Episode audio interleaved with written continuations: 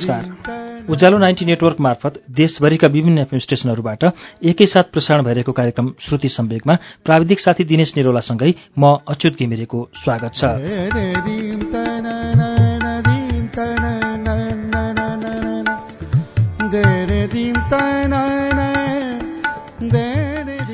श्रुति सम्वेकको मङ्गलबारको श्रृङ्खलामा हामी आजदेखि नयाँ उपन्यास लिएर आएका छौं। पुरुषोत्तम दाहालको उपन्यास शान्ताको वाचन हामी आजदेखि मङ्गलबारका श्रृङ्खलाहरूमा गर्छौं। पुरुषोत्तम दाहालबारे प्राध्यापक डाक्टर कुमार प्रसाद कोइराला लेख्नुहुन्छ। उपन्यासकारले तिनै निजी अनुभूति र पारिवारिक वृत्तका कुरालाई मानव मात्रका सामान्यजनका कुरा बनाएर प्रस्तुत गरेका छन्। त्यसैले यसले आख्यान र यथार्थको विभेदक रेखा मेटिदिएको छ। यो पढ्दा पुरुषोत्तमको जीवनी दैनिकी संस्मरण जस्तो नलागेर उपन्यास पढे जस्तो लाग्छ। वास्तविक विषय उपन्यासको कथानक भएर वास्तविक व्यक्ति उपन्यासका पात्र वा चरित्र बनेर वास्तविक परिवेश औपन्यासिक परिवेशमा रूपान्तरित भएर पाठकका मनस्थितिमा पुगेका छन्। यसको शैली वर्णनात्मक छ। शैलीमा कतै कतै तार्किकता विश्लेषणात्मकता र व्यङ्ग्यात्मकमा पनि झल्किन्छ।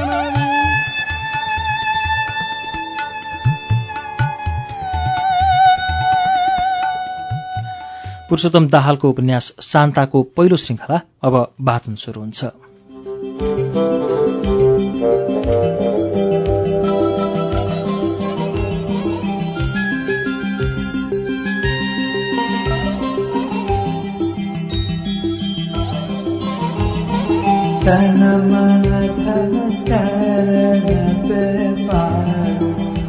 हजुरबा तपाईँको पुनर्जन्मको पहिलो वर्ष पुगेकोमा समृद्ध स्वस्थ सक्रिय र दीर्घ जीवनको कामनासहित बधाई छ। सानो छोरी अनुसार डाक्टर प्रसादको दीर्घायुको कामना गर्दै आफ्नी आमा शान्तालाई भन्दै थिए। आमा तपाईँले गरेको महान कामको आज एक वर्ष पुरा भएको छ। तपाईँको कलेजाबाट पुनर्जीवन प्राप्त गर्नुभएका हजुरबा एक वर्षको हुनुभयो। हिजोको उहाँको आयु अब गणना नगर्दा पनि हुन्छ होइन? यतिखेर काठमाडौँको जाडो पोहोर चाल जस्तै छ। बाहिर कुहिरो डम्म छ। एका बिहानै उठेर सानी आज अत्यन्त रोमाञ्चित हुँदै पोहोरको यातना र पीडालाई बिर्साउने प्रयास गर्दैछ। सानीले पीडा बिर्साउन खोजे पनि उत्तमदा सहसा त्यो भयानकतालाई विस्मृतिको गर्भबाट बाहिर ल्याउन लाग्छ। उसको भित्री चेतन मनको कुनै कुनामा बसिरहेको त्यो यातनापूर्ण विगतलाई क्रमशः स्मरण गरिरहेको छ। त्यस दिन अनायास तरङ्ग भेदन गर्दै उसका कानमा करुणापूर्ण तर दृढ शब्दहरू प्रतिध्वनित भए म पुनर्जीवन दिन तयार छु। चिन्ता नगर्नुहोस् मामा। म तपाईँलाई बचाउन मेरो कलेजो दान गर्न सक्छु। शरीर त माटो हावा पानी धुप र अरू अस्थायी पदार्थको पिण्ड बाहेक केही पनि होइन। अरू पदार्थ सरह शरीर पनि माटोमा मिल्ने हो। कृति रचना अनि योगदान त हुन् सदा बाँचिरहने। अरू अस्थायी पदार्थ जस्तै शरीर आउँछ टुक्रिन्छ कुच्चिन्छ भाँचिन्छ पलाउँछ जोडिन्छ। मलाई थाहा छ मामा मेरो र तपाईँको रक्त समूह एउटै हो ओ पोजिटिभ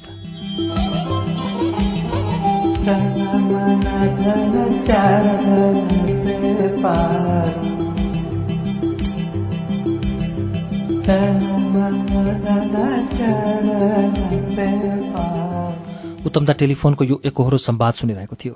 उसको सर्वाङ्ग प्रकम्पित हुने गरी पत्नी शान्त आफ्नो कुनै अङ्गदान गर्न सक्ने दृढता व्यक्त गर्दै थिइन्। उत्तमदालाई सन्दर्भ अनुमान गर्न कठिनाई परेन। शान्ताका मामा डाक्टर प्रसाद कलेजो क्यान्सरबाट आक्रान्त भएको जानकारी आएको थियो। त्यो जानकारी धेरैतिरको दौडधुप पश्चात उत्तमदाका घरमा पसेको रहेछ। मामा डाक्टर प्रसाद र भान्जी शान्ताको फोन संवादले यही भनिरहेको थियो। मङ्सिर अन्तिम हप्ता काठमाडौँमा चिसोको कम्पन सुरु भइसकेको हुन्छ। अधिकांश खण्डमा हुस्सु लाग्न छाडे पनि घामको तापले चिसाको प्रतापलाई रोक्न सक्दैन। त्यसमा पनि थोरै जग्गामा बनेको तुलनात्मक रूपले होचो घर चारैतिरका अग्ला घरहरूको चेपुवामा परेपछि गर्मीमा चिसो हावा र जाडामा तातो घाम बिरलै मिल्छ। शान्ताको घरका चारैतिर अग्ला घरहरू छन्। ती घरहरू कोठामा उज्यालो छेक्ने पर्खाल र चिसो भित्राउने ढोका जस्ता भएका छन्। समृद्धहरूका लागि तातो चिसो फरक पर्दैन। तातोमा कुलर र चिसोमा हिटर घरदेखि सडक सवारीसम्म चल्छ। शान्ताका घरमा त्यस्तो केही छैन। चिसो मौसम सुरु हुनासाथ नुहाउन लुगा धुन भाँडा माझ्न सङ्कटले छोप्छ। यस्तो सङ्कट टार्ने क्षमता उत्तमदासँग छैन। बिहानभरि सिराकमा पोको पर्दै उत्तमदा लेखिरहन्छ कि सिउ काँप्दै कम्प्युटरसँग खेल्न बस्छ। शान्ता र उत्तमदाका दुई सन्तान छन् छोरा अनिमेष र छोरी अनुषा। गरिबी अभावसँग सङ्घर्ष गरिरहेको यो परिवार बाहिरियाहरूका लागि सम्प्रान्त देखिन्छ किनकि उत्तमदाको सार्वजनिक जीवन वृहत क्रियाशील छ।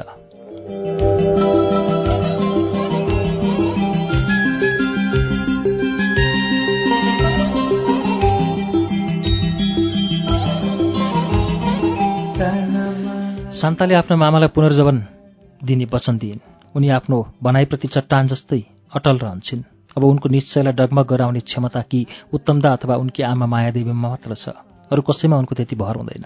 अथवा नेपालगञ्जकी सबला सानीमा वा गट्ठाघरकी अन्जुश्रीले भनेकामा उनी केही विश्वास गर्छिन्। मानव शरीरमध्ये सबैभन्दा प्रिय हुन्छन् मुटु र कलेजो। मानिसको शरीरभित्र सर्वाधिक सुरक्षित र संवेदनशील घेरा हुन्छ यी अङ्गको। प्रकृति भनौँ कि रचनाकार ईश्वर जसले गरे पनि शरीरको निर्माण आश्चर्य र अद्भुत कल्पनाशीलताको परिणाम हो। शरीर रचना गर्ने कलाकार भनौँ कालीगढ संसारको सबैभन्दा महान र बुद्धिमान आविष्कारक हो। उत्तमदालाई यस्तै लाग्छ। यस्तो गम्भीर र संवेदनशील अङ्गदान गर्ने निर्णय भावुकता कठोरता विवेक विनयशीलता क्षणिक आवेग उत्तेजना साहस संवेदना र प्रेम प्रतिशोध अहङ्कार मूढता विनम्रता जे पनि हुनसक्छ। उत्तमदालाई लाग्यो। यति ठूलो निर्णय सुनाउन अघि शान्ताले किन कुनै सल्लाह लिनन् के कलेजो प्रत्यारोपण हुनसक्छ? आँखा र मृगौला प्रत्यारोपण भएको उत्तमदालाई थाहा छ तर कलेजो प्रत्यारोपण? अभिभूत सशङ्कित आहत उसका मनमा अनेक प्रश्नहरूले आफूलाई प्रस्तुत गर्दछन्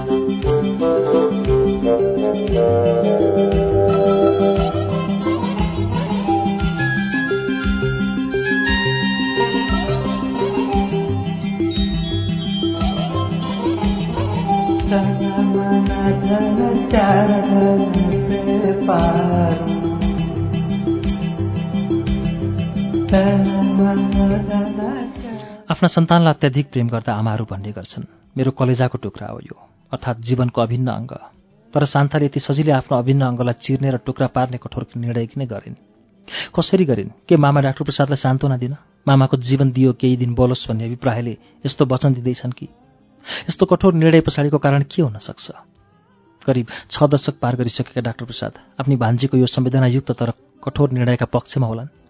आफ्नो अनिश्चित जीवनको केही उज्याला दिनहरू लेख्ने चाहना र मानिसमा हुने जिजीविसा प्रेरित भएर भान्जीको शरीर चिर्न र केही अंश आफूमा सार्न तयार होला नि त डाक्टर प्रसाद। शान्ताले शरीर काटेर दिए पनि डाक्टर प्रसाद बाँच्ने सम्भावना कति छ? कतै भान्जीको जिउ चिरिने र मामाको शरीर स्पन्दनहीन हुने त होइन। बिरामी रहेकी आमाको रेखदेखमा बस्नुपर्ने सन्तानहरूको भविष्य र शान्ताको आफ्नै बाँकी जीवन कस्तो होला? कसरी धानिन्छ होला परिवार? र सबैभन्दा ठूलो प्रश्न त डाक्टर प्रसादका आफ्नै परिवारका अंश र खाने हकवालाहरूले उनलाई किन बचाउन चाहिरहेका छैनन्? उनीहरू किन अङ्ग दिन खोजिरहेका छैनन्? कि डाक्टर प्रसाद परिवारका प्रिय नभएर हो? कि डाक्टर प्रसादप्रति माया नभएर हो? कि डाक्टर प्रसादको उपस्थिति नभएर हो? किन होला? यी सबै डरपोक छन् कि स्वार्थी? अनगिन्ती प्रश्नहरू देखेर उत्तम दाका मनमा तुफान झैँ उठिरहेका छन्। मनभित्र उठिरहेका शाश्वत र जीवनसँग प्रत्यक्ष जोडिएका प्रश्नहरूको तुफानलाई कतै अल्झाउने ठाउँ छैन। तुफान रोक्ने क्षमता उसको छैन। मन हाहाकार गरिरहेछ।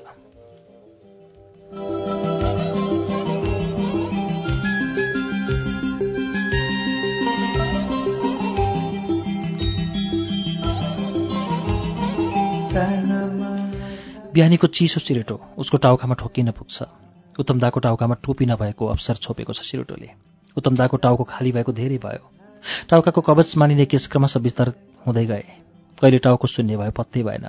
टाउकाको कवच खुस्किएपछि काम पानी चिसो हावा सबैले शक्तिअनुसार आक्रमण गर्छन्। उत्तमदा सानैदेखि टोपीमा बानी परिरहेछ। त्यसैले आक्रमणकारीहरू समय पर्खेर बस्ने गर्छन्। अहिले टोपी नभएको मौका पारेर चिसो सिरेटाको आक्रमण सुरु भएछ। उत्तमदा सिरकमा कतै अल्झिएको उलन क्याप खोज्छ र टाउकामा राख्छ। उसको झरपट्टि बढिरहेछ।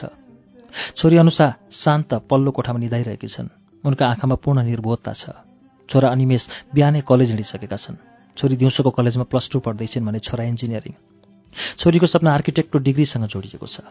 दुई सन्तानकी आमा जसले चालिस वसन्त पार गरिसकेकी छिन्। यिनले किन यस्तो साहस देखाउँदैछिन्? यो प्रश्नको उत्तर खोज्न ऊ असमर्थ छ। उसको मन विचलित छ। विचलित मनलाई कतै स्थिर गर्ने बाहना खोज्दै उत्तमदा टेलिभिजनका च्यानल घुमाउन थाल्छ। कतै समाचार कतै सिनेमा कतै प्रहसन कतै खेल कतै विचार कतै धर्म फनफन्ती घुमिरहन्छ उसका हातको रिमोट। मन स्थिर र शान्त भए पो कुनै विषयमा ध्यान केन्द्रित हुन्छ। मन लाग्छ। मन चञ्चल र अशान्त हुनुको अर्थ नै अस्थिरता हो। उत्तमदा ओछ्यानबाट उठ्छ। चिसाले फेरि घोस्ने प्रयास गर्छ। दोसल्ला छेउमा नै रहेछ। दोसल्लाको थुप्रो छ। सम्मानका नाउँमा पाइने बर्कोलाई दोसल्ला भन्ने चलन छ। बर्को त ऊ ओढ्छ केही थोरै भए पनि सिसाको घोचाइ चिसाको घोचाइ घट्छ। कता जाउँ? उसको मनको चञ्चलता बढ्दैछ। शान्तासँग सोधौँ कि नसोधौँ? छोराछोरीको भविष्य। परिवारका समस्याहरू जीवन रहेमा आफ्नै बुढ्यौली र ती सबैभन्दा स्वयं शान्ताले तत्काल सहन पर्ने भविष्यमा भोग्नुपर्ने शारीरिक यातना र मानसिक तडपन वर्तमानमा पाउने शारीरिक र मानसिक यातनाले पार्ने गम्भीर असर उत्तमता विचलित हुन्छ।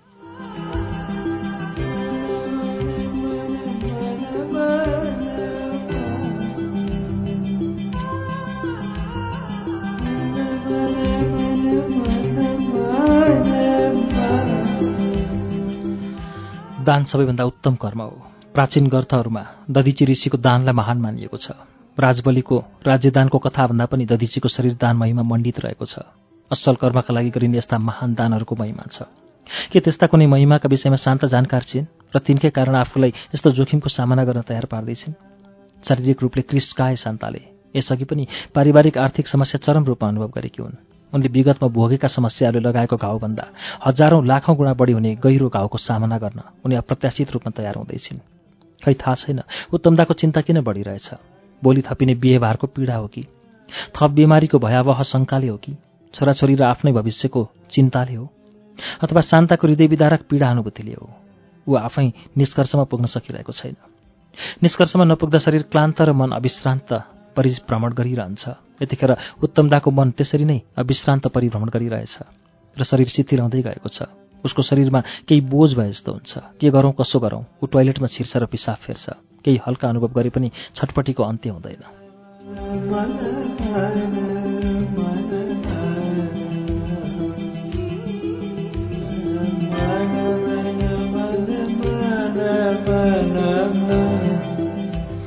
मनभित्रको दुविधा र छटपट्टिसँगै उत्तमदा ओछ्यानमा पल्टियो। बिस्तारै नरम सोचहरू उसमा पलाउन थाले।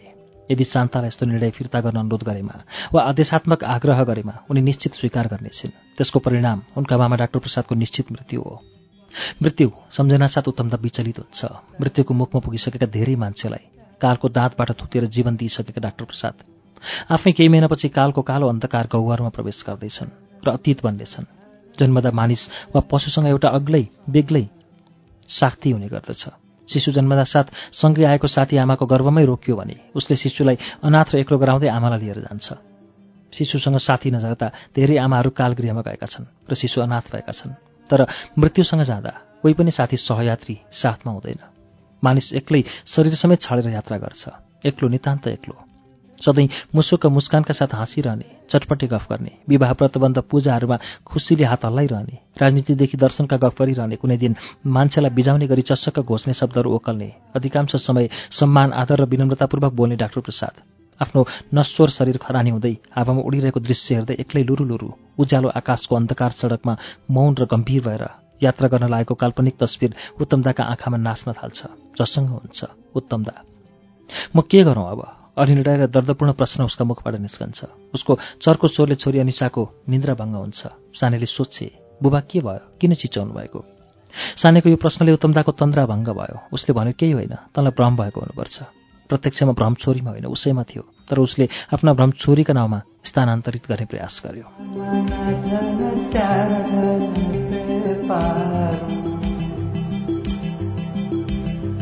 गर्यो।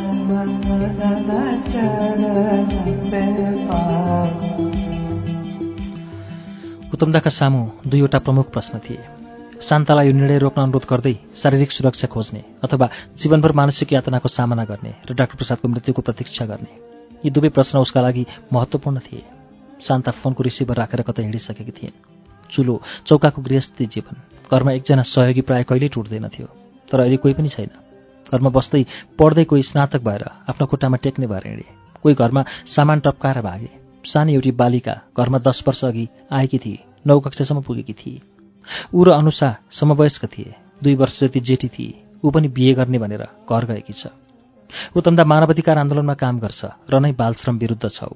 तर घरमा पढ्न थालेपछि सबै अरू सरह काम त गर्नै पर्छ बरु उत्तमता काम गर्ने जाँगर चलाइरहेको हुँदैन। घरका अरू सबै सक्दो काम गरिरहेकै हुन्छन्। भान्साको काम त शान्ताकै जिम्मा छ। साने अनुसा ओछ्यान छाडेपछि भान्सामा पुगेकी हुन्छे।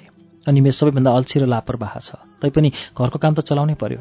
शान्ता भान्सामा पुगिसकेछन् तल भान्सामा भाँडा बज्न थाले। भाँडा बज्न थाल्नुको अर्थ हो शान्ता आफ्नो चुलो चौकोको धन्दामा लागिसकेछन् आज भान्सामा छिर्ने जाँगर उत्तमदाको छैन। तर कुनै पनि कुरामा ध्यान दिन सकिरहेको छैन उत्तमदा उसको मन विचलित छ।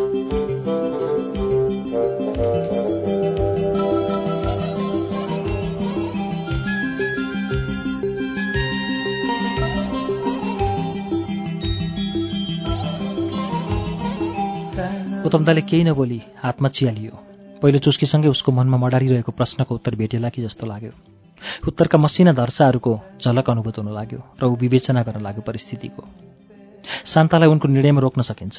यसरी रोक्दा भोलिका दिनमा मामालाई जीवन दिने महान काम गर्न पाएकामा शान्ताको मन कति कुण्ठित हुने हो।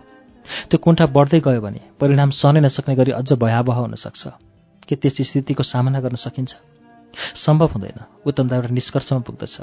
तर भविष्यको मनोवैज्ञानिक त्रासले अहिले बिमार पत्नीलाई यन्त्रणाको अग्निकुण्डमा होम्नु र जीवनभर घाउको डोबमा बाँच्न लगाउनु कति न्यायसङ्गत र विवेकको कसीमा उपयुक्त हुन्छ। शान्ता कतै शरीर चिर्दा चिर्दै केही भइन् भने हठात उत्तमदाको हृदय विवल र आहत भयो। यस्तो कल्पना सुन्नासाथ उसको शरीरमा तीव्र कम्पन छुट्यो। शरीर आफै लल्याक लुलुक भयो। उसका आँखामा ज्योति हराए जस्तो भयो। सम्पूर्ण अस्तित्व डगमगाए जस्तो भयो र ऊ भाउन्न भयो। हातको चिया उसले थपक्क भुइँमा राखिदियो। उसले अर्को निष्कर्ष निकाल्यो। शान्ताको शरीर छेदविच्छेद पार्ने यसको संवेदनाको दोहन गर्ने जीवनभर घाउको डोबमा बाँच्न विवश पार्ने र जीवनको स्पन्दनलाई खतरामा पार्ने अधिकार कसैसँग पनि छैन। म त्यसो हुन दिन्न। मेरो स्वार्थ मात्र होइन। छोराछोरीको कारुणिकता शान्ताको पीडा र भविष्य यसमा जोडिएको छ।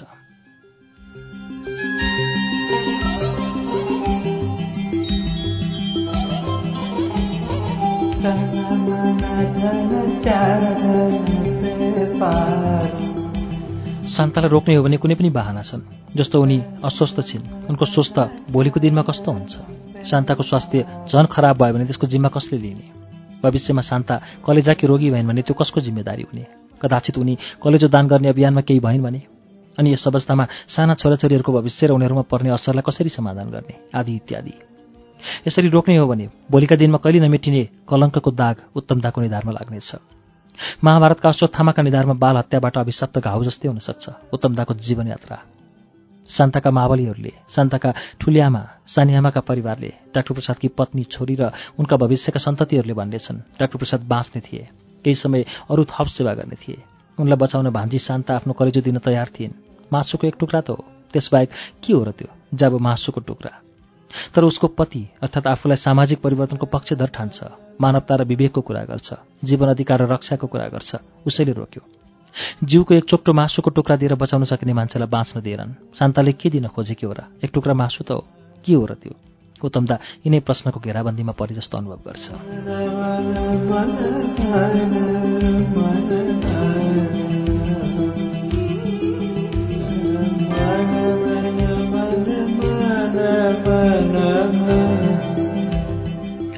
असहाय कल्पित तस्विर दृश्यमा र क्रूर अनुभूतिको छायामा आफूलाई उभिरहेको पाउँछ।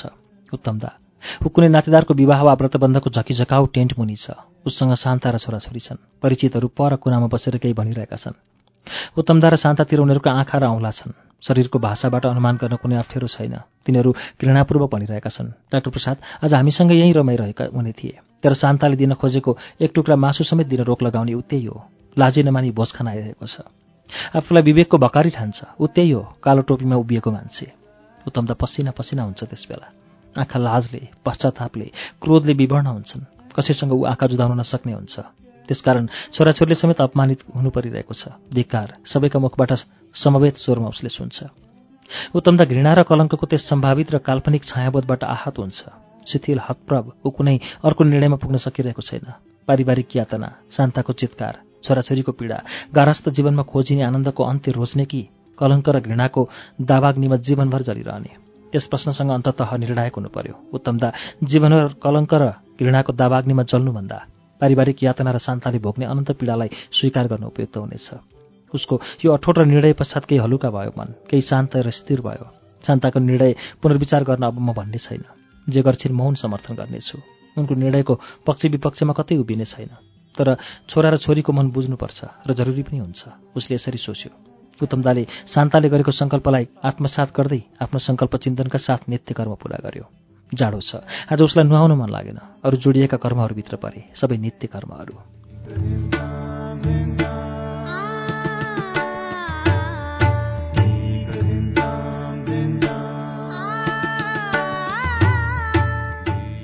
कार्यक्रम श्रुति सम्वेकमा अहिले तपाईँले सुनिरहेको वाचन पुरुषोत्तम दाहालको उपन्यास शान्ताको वाचन हो। यसको बाँकी अंश केही बेरमा वाचन हुनेछ। उज्यालो सुन्दै गर्नुहोला।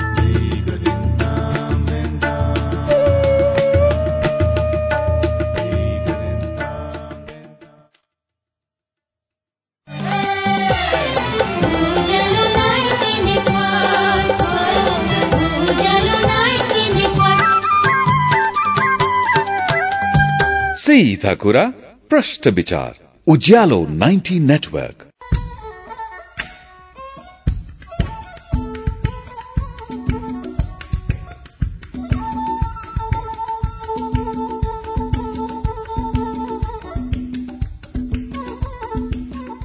कार्यक्रम श्रुति सम्वेकमा पुनः स्वागत छ। तपाईँ अहिले उज्यालो नाइन्टी नेटवर्क काठमाडौँसँगै कञ्चनपुरको रेडियो राष्ट्रिय कालीकोटको रेडियो नयाँ कर्णाली जुम्लाको रेडियो कर्णाली हुम्लाको रेडियो कैलाश दार्चुलाको नयाँ नेपाल एफएम बैतडीको रेडियो सन्सेर अछामको रेडियो रामारोशन सुर्खेतको रेडियो भेरी र बुलबुले एफएम कैलाली टिकापुर र गुलरियाको फुलबारी एफएम कैलाली एफएम दैलेखको ध्रुवतारा एफएम जाजरकोटको रेडियो हाम्रो पाइला सल्यानको रेडियो राप्ती बाँकेको रेडियो कोवलपुर कपिलवस्तुको रेडियो बुद्ध आवाज गुल्मीको रेडियो रेसुङ्गा बुटबलको रेडियो रिपब्लिकबाट श्रुति समेत सुनिरहनु भएको छ। त्यसै गरी दाङको रेडियो मध्यपश्चिम रेडियो प्रकृति एफएम र नयाँ युग एफएम रेडियो प्युठान बागलुङको रेडियो सार्थी एफएम र गलकोट एफएम गोर्खाको Gorakhkali FM तनहुँको radio Bhanubhakta radio Dhor Barahi radio Bandipur र स्मार्ट एफएम पोखराको रेडियो तरंग पाल्पाको पश्चिमाञ्चल एफएम र रेडियो रामपुर रुकुमको रेडियो सिस्ने फलेवासको रेडियो पर्वत चितवनको रेडियो अर्पण रेडियो त्रिवेणी र रेडियो चितवन मकवानपुरको हेटौँडा एफएम काभ्रे धुलीखेलको रेडियो सेफर्ड नुवाकोटको रेडियो त्रिशुली र रेडियो जाल्पाबाट पनि श्रुति सम्वेक सुनिरहनु भएको छ। त्यसै गरी दोलखा जिरीको रेडियो हिमाली खोटाङको हलेसी एफएम रामेछापको रेडियो तीनलाल रौतहटको नुन्तर एफएम सर्लाहीको रेडियो एकता ढुकढुकी एफएम र मुक्तेश्वर एफएम सिन्धुलीको रेडियो सहारा रेडियो बर्दिवास भोजपुरको radio Chomolungma FM radio Terhathum धरानको विजयपुर एफएम जनकपुर एफएम मोरङको रेडियो सुनाखरी एफएम विराटनगरको रेडियो पूर्वेली आवाज इटहरीको सप्तकोशी एफएम झापाको एफएम मेचिट्युन्स र बिर्ता एफएम रेडियो ताप्लेजुङ र इलाम एफएमबाट पनि एकैसाथ श्रुति सम्वेक प्रसारण भइरहेको छ।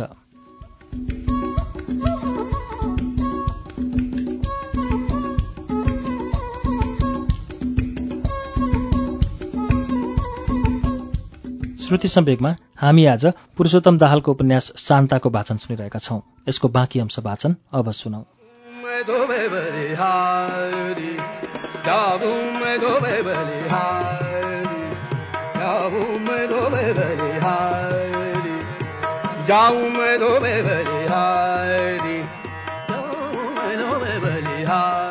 शान्ता भान्सामा थिइन्।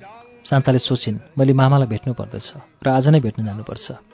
उनको मनको झट्ट प्रश्न गर्यो मनले। मामालाई मनपर्ने कोसेरी बनाएको छु होला। शान्ताकी आमा मायादेवीलाई कि सानीमा अन्जुश्रीलाई थाहा छ डाक्टर प्रसादको रुचि। डाक्टर प्रसाद एक प्रकारले मायादेवीको काखमा हुर्केका हुन्। पूर्वी पहाड रामेसापमा जन्मेका भए पनि बडाबा कान्छाबासहित डाक्टर प्रसादको परिवार बर्दियाको गुलरियामा बसोबास गर्छ। मायादेवीको बिहे सिन्धुलीको खुरकोटका खेत प्रसादसँग भएको भए पनि पाँच दशक पहिलेदेखि उनीहरू पनि गुलरियाको गाउँमा नै बसोबास गर्छन्। डाक्टर प्रसादका सात दिदीबहिनी र तीन दाजुभाइ छन्। सातमध्ये मायादेवी र उनको परिवार गुलरिया पुगेको छ। तीन दाजुभाइको आवास र मायादेवीको घर करेचो जोडिएको छ। सानैदेखि यसरी माइती परिवारको एक हिस्सा जस्तै भएकी छिन् मायादेवी। मावलीतिरको सबै गुण अवगुण रुचि शान्ताका लागि नयाँ छैन र नै जानिराख्नु जरुरी छैन। उनकी आमाले ती सबै बताइदिएकी छन्। काठमाडौँमा गृहस्थी भएकी अन्जुश्री डाक्टर प्रसादकी बहिनी हुन्। उनलाई पनि प्रत्येक हप्ता जस्तो आफ्ना घरमा आइरहने आफ्ना दाजु डाक्टर प्रसादका रुचिहरूको राम्रो ज्ञान छ। डाक्टर प्रसादकी जेठी दिदी माइली दिदी साइली दिदी पहिले पूर्वी पहाडका रामेछाप सिन्धुली र दोलखामा रहे पनि अब सबैको बसोबास तराईकी राजधानीमा विस्तारित भएको छ। अन्जुश्रीको पुरानो घर पूर्वी पहाडको तेह्रथोम हो। तर उनीहरूको परिवार पनि तराई र राजधानीमा विस्तारित छ। डाक्टर प्रसादकी कान्छी बहिनी सबला नेपालगञ्जमा बस्छिन्। आफ्ना क्षेत्रमा समृद्ध र शान्त परिवार सबैसँग छ। डाक्टर प्रसादका दाजु रोशन प्रसाद र भाइ केशव प्रसाद पनि जीवनयात्रा गुलेरियामै चलाइरहेछन्। डाक्टर प्रसादका पिता नारायण प्रसादको बिन्द्रालो अहिले पूर्वी पहाड हुँदै तराई मधेस राजधानीदेखि समुद्र पार अस्ट्रेलिया अमेरिका क्यानाडा र बेलायतसम्म फैलिसकेको छ। यसै कारण गर्व गर्छन् डाक्टर प्रसाद र अरू बाँकीलाई उनी शुष्क र शून्य जस्ता देख्ने गर्छन् कहिलेकाहीँ। शान्ताले आमाबाट पाएको। मामा डाक्टर प्रसादको रुचि बारेको जानकारी अनुसार आलु उसिनेर तार्छिन् अचार बनाउँछिन्। प्युठानका भाइ खुम्बहादुरले कुनै समयमा कोसेली भन्दै ल्याइदिएको भाँगो अचारमा मिसाउँदा निकै स्वादिलो हुन्छ। परिश्रमपूर्वक उनले कागती निचोरिन् थोरै पिरो राखिन्। अलिकति भाँगोको धुलो छर्किन् र चाखिन् चस्सक्क जिब्रो छुने अचार बनेछ। उनको मन प्रफुल्ल भयो र सोचिन् मामा दङ्ग पर्नुहुन्छ। शान्ता उत्साहित थिइन् र सेलरोटी पकाइन्। सेलरोटी र आलुको अचारका सौखिन छन् डाक्टर प्रसाद। चार पक्का दुध किनेर ल्याइन् र कुराउनी बनाइन्। डाक्टर प्रसाद कुराउनी र जमेको खारिएको घिउ भनेपछि कुरुक्क हुन्छन्। शान्ता आफ्ना मामाका यी सबै रुचिसँग परिचित थिइन्। मामालाई कलेजो दिने निर्णयसहितका यी कोसेली बोकेर शान्ता मामा कार्यरत अस्पतालतर्फ लागिन्।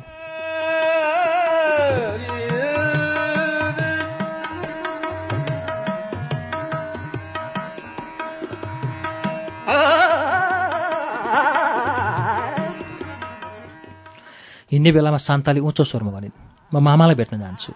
ढिलो हुनसक्छ खाना तयार छ। छोराछोरीलाई दिनु होला र आफू पनि खानु होला मलाई भोक छैन आएर खान्छु। उत्तमदाको उत्तरको प्रतीक्षा नगर्दै उनी भर्याङ बोलिन थालिन्। उत्तमदालाई लाग्यो आफ्नी पत्नी कठोर निर्णयको कठोर भारी बोकेर कतै टाढा जान लागेकी छन् र उनी आफ्नो सङ्कटबाट विरत हुने कुनै सम्भावना छैन। धागो चुडिएको चङ्गाको जस्तो उडिरहेको मनस्थितिमा टोलाइरहेका उसका आँखामा अनायास आँसु सर्किन लागे। हृदय विवल पार्ने निर्णयसँग अलिकति कुराउने अचार र सेलरोटीको पोको झुन्ड्याएर शान्ता ठमठम हिँड्दै थिइन्। पर सडकसम्म उसले पत्नी गएको हेरिरह्यो। उनी घरबाट केही पर ओझेल भइन् तर पनि उत्तमदाका आँखामा आँसु अविरल थिए। किन हो कुन्नी आज ऊ आफ्नी पत्नी श्रान्तप्रति यति यति विधि भावुक भएको छ जो यसअघि अनेक दुःखका दिनमा पनि त्यो भावुकता उसमा पलाएको थिएन। शान्ता अविचलित यात्रातर्फ अग्रसर भइन्। कुन अन्तर्प्रेरणाले हो उनी कठोर बन्दै थिइन् उनका पाइला मुड थिए दृढ थिए। मामाका कार्यालयका लागि बसमा बसिन्। उत्तमदाको मोबाइल फोन बज्यो।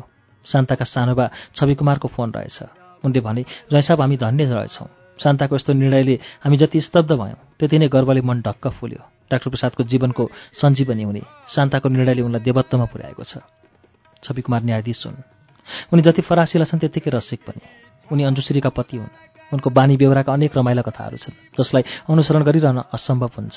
उत्तमदाको लागि त यस्ता कथाहरू छेउमा पर्न सक्दैनन्। तैपनि यिनको सधैँ चिन्तारहित अनौपचारिक र विनोद शैली प्रिय छ। यस प्रकारले उनी शान्ताका अभिभावक जस्ता छन् काठमाडौँमा। उत्तमदाले पनि सम्मान गर्छ र उनीसँग धेरै दुःख सुखहरू साट्ने गर्छ। छवि कुमार पनि सकेसम्म सहयोगी छन्। यसै कारण अरू नातेदारभन्दा निकै भिन्न तर फराक सम्बन्ध छ छवि कुमारसँग उत्तमदाको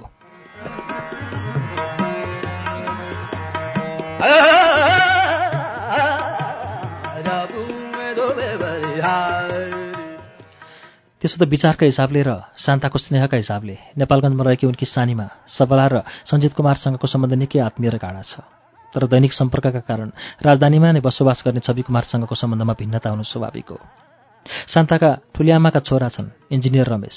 शान्ताका अनेक दुःख सुखमा उनी नजिकबाट चासो राख्छन् भने शान्ताका सानीमाका छोरा ऋषि र ठुलिआमाका छोरा सुरेन्द्र पनि शान्तासँग बढी हिमचिममा छन्। उनीहरूसँग उत्तमताको पनि खुल्ला सम्वाद हुन्छ।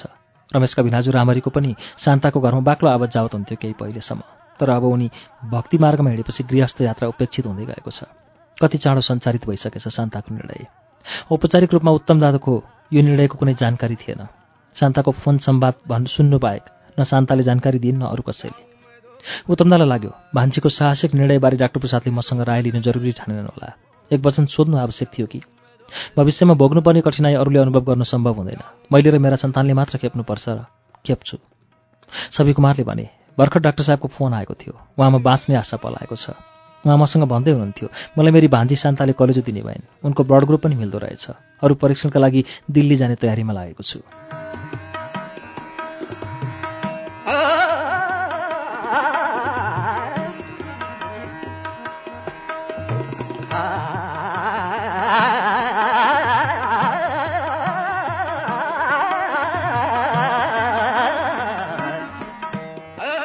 कुमार स्वयं उत्साहित र उत्तेजित लाग्दै थिए। त्यसबेला शान्ताले पाउने पीडा शान्ताको मनोदशा शान्ताका ती दुई निर्बोध सन्तानहरूको भविष्य र शान्ताको परिवारबारे कुनै उद्वेग उहाँका शब्द र स्वरमा केही पनि थिएन। डाक्टर प्रसाद मात्र एक एकमात्र डाक्टर प्रसादको जीवन बाहेक उहाँको कुनै सोच थिएन। महाभारतका युद्ध पात्र अर्जुनका आँखामा अडिएको पानीभित्र घुमिरहेको माछाको छाया जस्तै छवि कुमारको ध्यान र सोच डाक्टर प्रसादको पुनर्जीवनमा मात्र केन्द्रित थियो। उत्तमदाले छवि कुमारको खुसी र आनन्द भङ्ग गर्न चाहेन। शान्त त्यस आनन्द बेग्ला अनुभव मात्र गरिरह्यो र सामान्य औपचारिकता पुरा गरी फोन थन्कायो। उसले सोच्यो औषधिको लागि बिरुवाका जरा काट्नेहरूले बिरुवा के सोच्नेछन्? कहिल्यै विचार गरेको हुँदैन। मानिसहरू बिरुवाको जरा उखेल्छन् र आफ्नो जीवन खोज्छन्। शान्त औषधिकी बिरुवा हुन् लालायित छिन् र डाक्टर प्रसाद उनको जराबाट जीवनका लागि उत्साहित छन्। त्यसमा जरा अड्किएको जमिन बिरुवामा आश्रित माटोको धुलो बिरुवामा जीवन खोजिरहेका पालुवा बिरुवामा ढकमक्क फुलेका फुलहरू र लदावधी झुन्डिएका फलहरूको के मर्यादा हुन्छ र? ठिकै त हो उत्तमदालाई अथवा शान्ताका छोराछोरी अनिमेष र अनुसालाई सोच्नु कसैले आवश्यक ठानेनन्।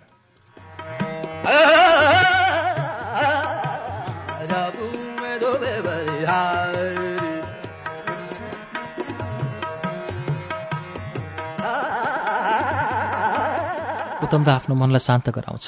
फोनको घन्टी बज्छ नेपालगञ्जबाट। सबैलाई सानिमा र सञ्जित कुमारको रहेछ उहाँहरूले पनि शान्ताको साहसको प्रशंसा गर्नुभयो। प्रशंसाको समान शब्द समान शैली थियो। उत्तमदाको सहमति विमतिबारे कुनै प्रश्न वा शङ्का थिएन।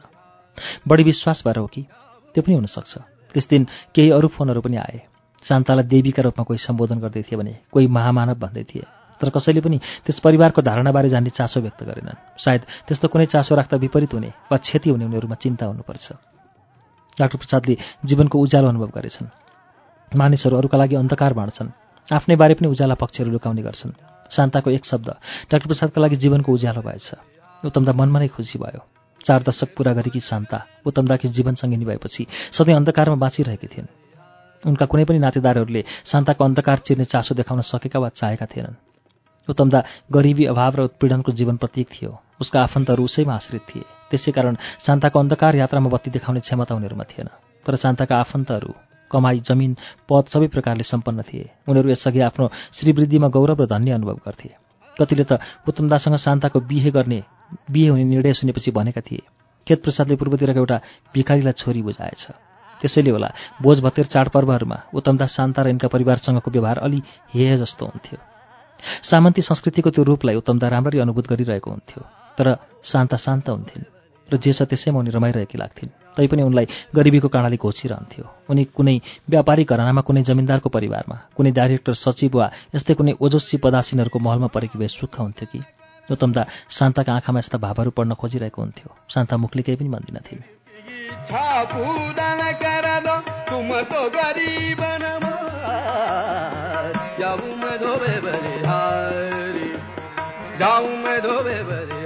दुई दशकभन्दा बढी अवधि यसरी नै सकिएछन्। माइतीको शान्त र सामान्य अभावरहित जीवनबाट अशान्त र गरिबीको गर्तमा जोडिन आइपुगेकी शान्ता यतिखेर कसैको जीवन ज्योति हुने निर्णयका साथ आफ्ना पाइलाहरू बढाउँदैछिन्। बसबाट ओर्लेर केही छिन हिँडेपछि उनी आफ्ना प्रिय मामाको अफिसमा पुगिन्। डाक्टर प्रसाद काठमाडौँको एउटा चर्चित अस्पतालका कार्यकारी प्रमुख छन्। उनले यसअघि सरकारी अस्पतालको कार्यकारी भएर राम्रो काम गर्ने डाक्टर भन्ने नाउँ कमाइसकेका हुन्। केही समय उनी विश्वविद्यालयका गरिमामय जिम्मेदारीमा समेत पुगेका थिए। तर जहाँ पुगे पनि र जस्तो भूमिका लिनु परे पनि धन सम्पत्ति र पद केहीमा पनि उनमा अरूको जस्तो लोभ देखिँदैन। सबै जसोको धारणा हुन्छ। डाक्टरहरूसँग पैसा कमाउने मेसिन हुन्छ। त्यसमा पनि ठुला संस्थामा प्रमुख भएकाहरूसँग त लक्ष्मी प्रसन्न हुन्छन्। तर डाक्टर प्रसाद अपवाद भएका छन्। उनको कमाई कसैको पसिना र श्रम शोषण गरेर अवैधानिक काम गरेर कसैको कमजोरीको फाइदा बटुलेर भएको छैन। आफ्नो पसिना योग्यता र निष्ठाको कमाइले जीवन धान्दै आएका डाक्टर प्रसादकी पत्नी पनि डाक्टर नै छिन्। उनकी छोरी डाक्टर भइन्। सानो परिवार परिश्रमको कमाइले गुजारा चलिरहेको छ। इमान्दारी लगन र योग्यताकै कारण उनी जहाँ गए पनि सफल देखिन्छन्। काठमाडौँको मूलद्वारमा रहेको यस अस्पतालका लगानीकर्ताहरूले छ दशक नागिसकेका डाक्टर प्रसादलाई त्यसै यति ठुलो जिम्मेदारी दिएका होइनन्।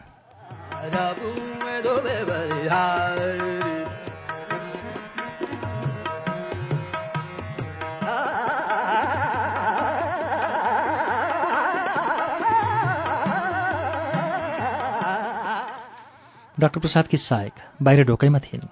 शान्ताले आफ्नो कोसेलीको झला बिसाउँदै भनिन् मेरो नाउँ शान्ता हो। डाक्टर प्रसाद मेरा मामा हुनुहुन्छ।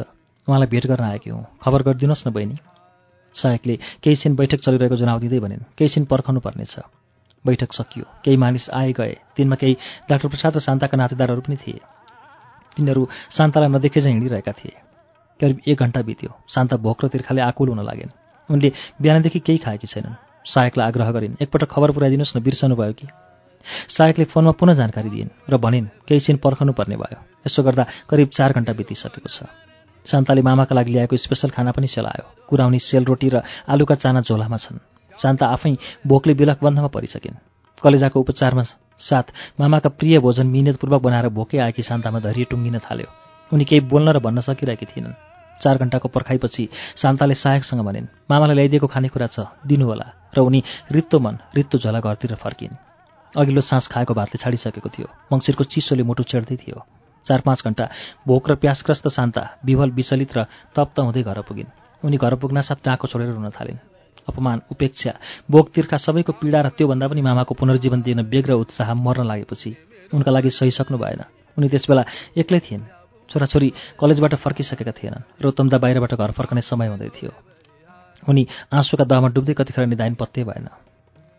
शान्ता भुसुक निधाइसकेकी रहेछन् उत्तमदाले घर फर्किन साथ मस्त निद्रामा रहेकी शान्तालाई निहाल्यो। उनको अनुहारमा कुनै कान्ति थिएन। मलिनता बाहेक त्यहाँ केही देखिँदैन थियो। गालाभरि आँसुका बाक्ला थेग्लाहरू थिए। उत्तमदालाई सम्झन समय लागेन। आज शान्ताको दुखाइको कुनै सीमा रहेनछ र उनको मनोवैज्ञानिक पीडा आज सहिसक्नु भएनछ। उत्तमदाले सोच्यो यस्तो पीडा अबका दिनमा कति र सहनुपर्ने हो? र शान्ताका आँसुको समुद्रमा हामी परिवारका सदस्यहरूले कहिलेसम्म पौडी खेल्नुपर्ने हो? त्यस समुद्रबाट पार पाइने हो कि होइन? त्यसै डुबेर परिवारको जहानको अन्त्य हुने हो कि? उत्तमदा मौन मैनबत्ती जलाउँछ र कोठालाई उज्यालो पार्छ। लोडसेडिङमा परेको देश अन्धकारमा पसेपछि मैनबत्ती बाहेक कुनै सहारा छैन। जीवन ज्योति थोरै भए पनि बलिरहनुपर्छ र मात्र अन्धकार चिर्न सकिन्छ।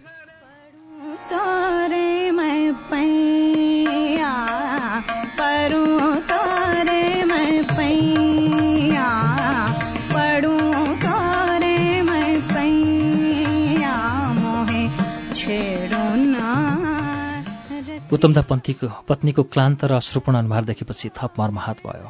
उनी पन्ध्र दिन पहिले मात्र बर्दियाबाट काठमाडौँ आएकी थिइन्। यसपटक अघि पछि भन्दा उनी बेसरी अस्वस्थ भएकी थिइन्।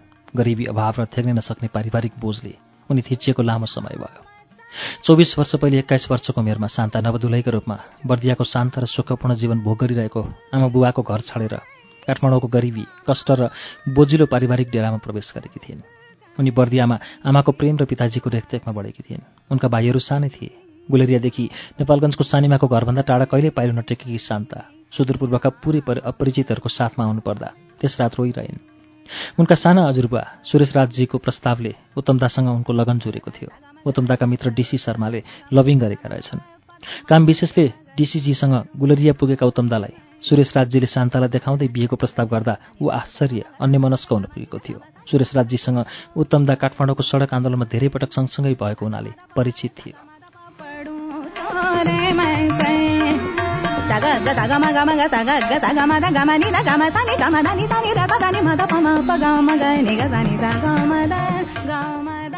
आफ्ना चारजना भाइहरूलाई पढाउने बोझदेखि घरमा वृद्ध पिताजीको पीडालाई केही हल्का गराउनुपर्ने अवस्था उत्तमता थियो। ऊ त्यस बेला पार्ट टाइमबाट भर्खर सहायक प्राध्यापक भएको थियो। चौबिस घन्टामा अठार घन्टाभन्दा बढी ऊ काममा व्यस्त हुन्थ्यो। कलेज पढाउने विभिन्न पत्र पत्रिकाहरूमा लेख्ने आफ्नो विश्वासअनुसारको राजनीतिक विचारका पक्षमा जुलुस धर्ना र गोष्ठीमा कुदिरहने कामहरू उसका थिए। ऊ आफ्नो विश्वासमा दगुरिरहँदा अनेक चन्दाजीवीहरू अनेक धन्दाजीवीहरू ठाटसँग हिँडिरहन्थे। तैपनि संस्कृति र मूल्यको क्षुधामा बाँकी सबै सुविधाहरू परित्याग गरिरहेको थियो। दुईवटा कोठा थिए भाडाका। एउटा कोठामा पुरानो थोत्रो खाट थियो जसमा एउटा राडी र तन्ना हुने गर्थ्यो। कोठाको बाँकी भाग पत्र पत्रिका र पुस्तकहरू छरप्रष्ट थिए। त्यसैमा उत्तमदा गुडुली परेर लेखी वा पढिरहन्थ्यो। अर्को कोठाको एक छेउमा भान्सा थियो र बाँकी भागमा चार भाइहरू गुन्द्रीमा एउटा दरी र तन्नामा सुत्ने गर्थे। भान्सा थोत्रो स्टोभ दुई तिनवटा थालको चौरा काँचका केही ग्लास र सानो खलले सजी सजाउ थियो प्याजको झोल आलुको झोल कुनै दिन पानी सोलरसँग मोटा चामलको भात उत्तमदाको भोजन व्यञ्जन थियो। चान्ताले उत्तमदाको डेरामा पाइला टेक्दाको हाल यस्तै थियो। उत्तमदाका पिताजी रत्नप्रसाद अघोषित साधु हुनुहुन्थ्यो। उहाँले श्री सम्पत्ति सुख केही रोज्नु भएन। यसै कारण उत्तमदाकी आमाले जीवनको अधिक कालखण्डहरूमा सायदै अघाउन्जी भात खान पाउनुभयो होला।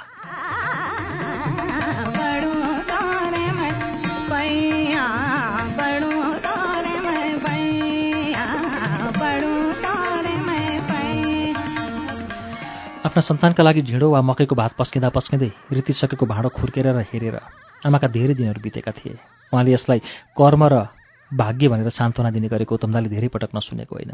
उत्तमदाको बिहेको खुसीमा सात दशक र आधा वसन्त पार गरिसक्नुभएका पिताजी कष्टले बुद्धत्वमा पुग्ने भएकी आमा खुसी साट्न आएका दिदीबहिनीहरू र उत्तमदाका मावलीहरूले दुब्ली पाथली अत्यन्त लज्जालु अन्तर्मुखी शान्तालाई दुलैका रूपमा स्वागत गर्दै अभावग्रस्त खाटमा बसाएका थिए र थोत्रो स्टोभमा सलेदो बाल्न लगाएका थिए। अपार दुःखको यस कुण्डबाट जति गरे पनि लामो समयसम्म मुक्त हुनु सम्भव थिएन। अभाव झेलिरहेका पाँचजनाका बीचमा शान्त थपिन्। बिहेमा आएकाहरू सुखी जीवनका लागि आशीर्वाद दिएर फर्किसक्नु भएको थियो। उत्तमदा राति अबेरसम्म काममै हुन्थ्यो। साना भाइहरू विद्यालय जान्थे। कर्की कान्छी छोरी भएर आमा बाबुको काख नछाडेकी शान्ताका काँधमा टाढा कतै नचिनेका बालक र किशोर बयमा टेक्न लागेका केटाकेटीहरूको जिम्मेवारी आयो। उनी पढ्दै थिइन् नेपालगञ्जमा तर पढाइको निरन्तरता थिएन। काठमाडौँमा समेत निरन्तरता हुन सकेन।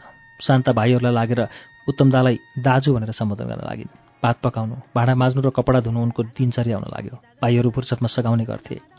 शान्तालाई आमा बुबा र भाइहरूको सम्झनाले तीव्र आक्रमण गर्यो। काठमाडौँको कोठामा फोन थिएन। बर्दियामा दूरसञ्चार संस्थान कार्यालयमा एउटा मात्र फोन छ तर समय फोन विस्तार भएको थिएन। जसलाई फोन गर्न मन लागे पनि त्यहीँ आएर पालो कुर्नुपर्ने थियो। बर्दिया अत्यन्त विकट मानिन्थ्यो। आफ्ना घरमा फोनको कल्पना गर्नु आश्चर्यको विषय हुन्थ्यो। शान्ता आमा बुबा अनि आफ्ना कलिला भाइहरूसँग भेट गर्न नपाएको न्यास्रोमा तडपिन लागिन्। आभा गरेर हालखबर बुझ्नु बाहेक विकल्प थिएन। एक्लै काठमाडौँबाट बर्दिया जानु सजिलो पनि थिएन। नेपालबाट बर्दिया जाने बाटो कष्टकर भएका कारण छिमेकी राष्ट्रको भूमि हुँदै गुलेरिया पुग्न मानिसहरू बाध्य थिए। शान्ता कुनै दिन मलिन अनुहार लगाउँदै भन्थिन् आमा बुबाको एक वचन सुन्न पाए कस्तो हुन्थ्यो? भाइहरूसँग बोल्न पाए कति आनन्द हुन्थ्यो? त्यसो भन्दा शान्ताको आँखाका डिलमा सेता असिनाका डल्ला जस्ता आँसुका डल्लाहरू टिलपिल भएर देखा पर्थे कर्कलाको पातमा जम्मा भएका प्रातकालीन शीतका थोपा जस्तै भएर ढल्किँदै भुइँमा झर्थे शान्ताका आँसु। उत्तमदा अभिभावक जस्तै भएर सम्झाउने प्रयास गर्थ्यो किनकि उत्तमदा शान्ताभन्दा सात आठ वसन्त बढी पार गरिसकेको भएमा थियो।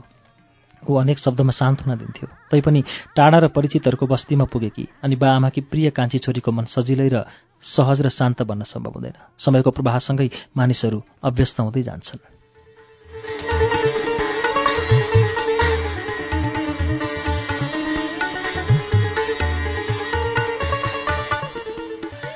श्रुति सम्वेकमा यतिन्जेल तपाईँ पुरुषोत्तम दाहालको उपन्यास शान्ताको वाचन सुन्दै हुनुहुन्थ्यो।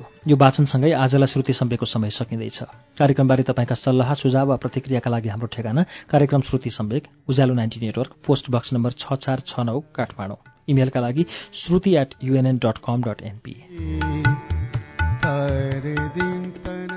हवस् त अर्को साता शान्ताको दोस्रो श्रृङ्खला लिएर आउनेछौँ तबसम्मका लागि प्राविधिक साथी दिनेश निरौला र म अच्युत घिमिरे बुलबुल विदा चाहन्छौ। नमस्कार। തനരി ദരി തന